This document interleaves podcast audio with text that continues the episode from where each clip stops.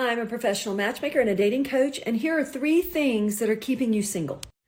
These are in no particular order, but I'm going to start with fear.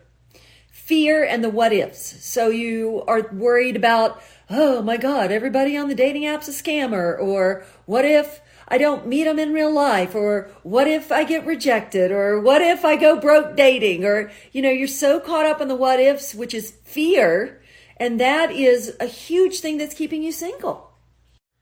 Number two, being judgmental of everybody and being judgmental of yourself. Oh, I'm overweight. Oh, those guys aren't good enough. Oh, she's just a gold digger. You know, oh, they're not perfect enough. Oh, he didn't call in time. Oh, he must be gaslighting me. Oh, she must be just dating me for my money.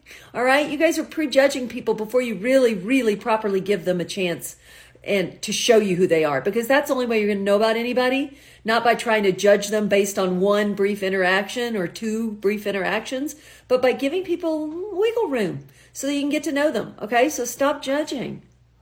Number 3 ego ego. I see so many people let their ego uh, keep them from you know and, yes it's men ego a lot of times with men but i see it with women as well all right so you can't get too hung up on, you know, feeling like, I'll, I'll, give you a few examples of ego to wrap this up. Okay. So for a man, it would be, um, oh, she's, she's not getting back to me soon enough. Actually, that's for women as well. You ladies do that too. Oh, he's not getting back to me. He's, he's, uh, he's not interested. I'm going to unmatch with him when, when that may or may not be true. Chances are he's busy, she's busy doing other things. But you're so caught up in your own ego and, and how it makes you feel that you're forgetting that people have lives.